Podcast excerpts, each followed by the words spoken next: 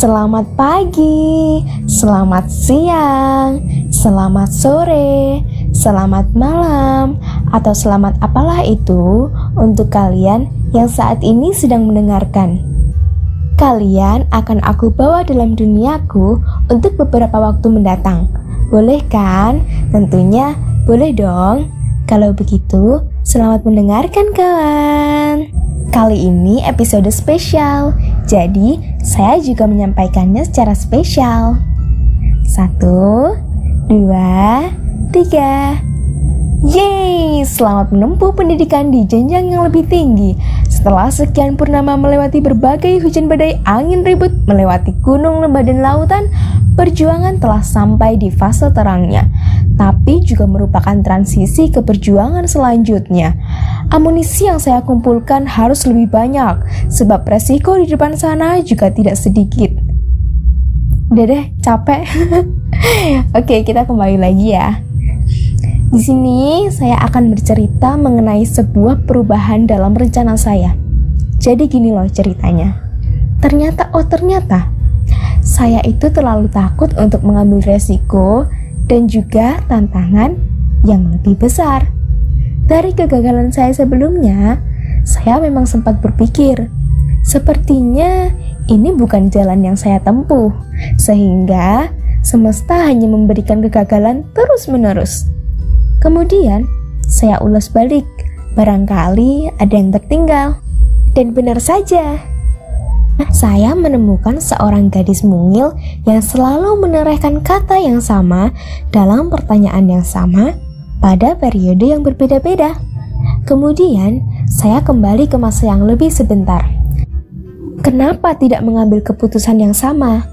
Ternyata, resiko yang banyak serta tantangan yang tidak mudah membuat gadis itu takut apabila ia tidak bisa meneruskan perjuangannya. Kemudian saya melangkah maju pada perjalanan satu tahun yang lalu. Anak-anak yang menangis, tertawa, marah, termasuk saya yang hilang arah.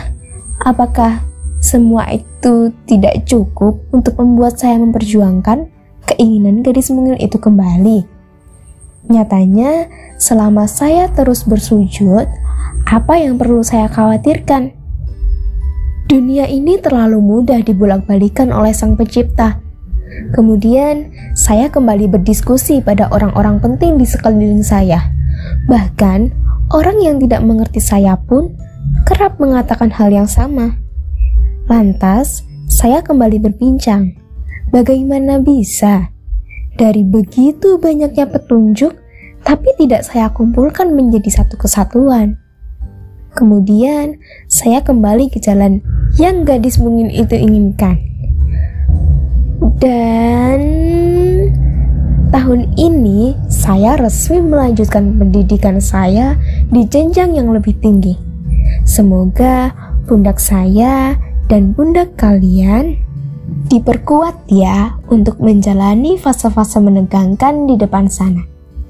Oh iya, tadi saya lihat kata-kata bagus. Bunyinya seperti ini. Nalarmu terbatas, sedangkan skenario Allah tanpa batas. Pikiranmu sempit, sedangkan rezeki Allah sangat luas. Jangan batasi doamu menggunakan nalar dan pikiranmu. Karena yang kamu anggap mustahil bisa dengan mudahnya Allah wujudkan. Bagi yang sedang berjuang menuju fase terang, kata semangat pasti sudah tidak berarti apa-apa bagi kalian.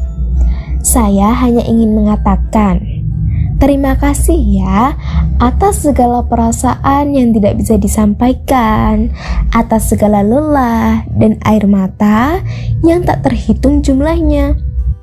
Percayalah, suatu saat perjalananmu saat ini bisa memperbaiki perjalananmu berikutnya. Jeng jeng jeng jeng. Sekian ya serentetan kalimat dariku hari ini. Semoga kalian suka dan semoga lagi ke depannya kalian juga tetap menyukai serentetan kalimat-kalimatku ini. Kita sama-sama manusia. Wajar bukan bila kita berbuat kesalahan dan berkata yang salah? Oleh karena itu, inilah kisahku. Jika kalian memiliki kisah yang lain, kalian bisa berbagi cerita kepada teman-teman terdekat kalian. Atau kita juga bisa sharing bersama. Sekian dan terima kasih teman-temanku.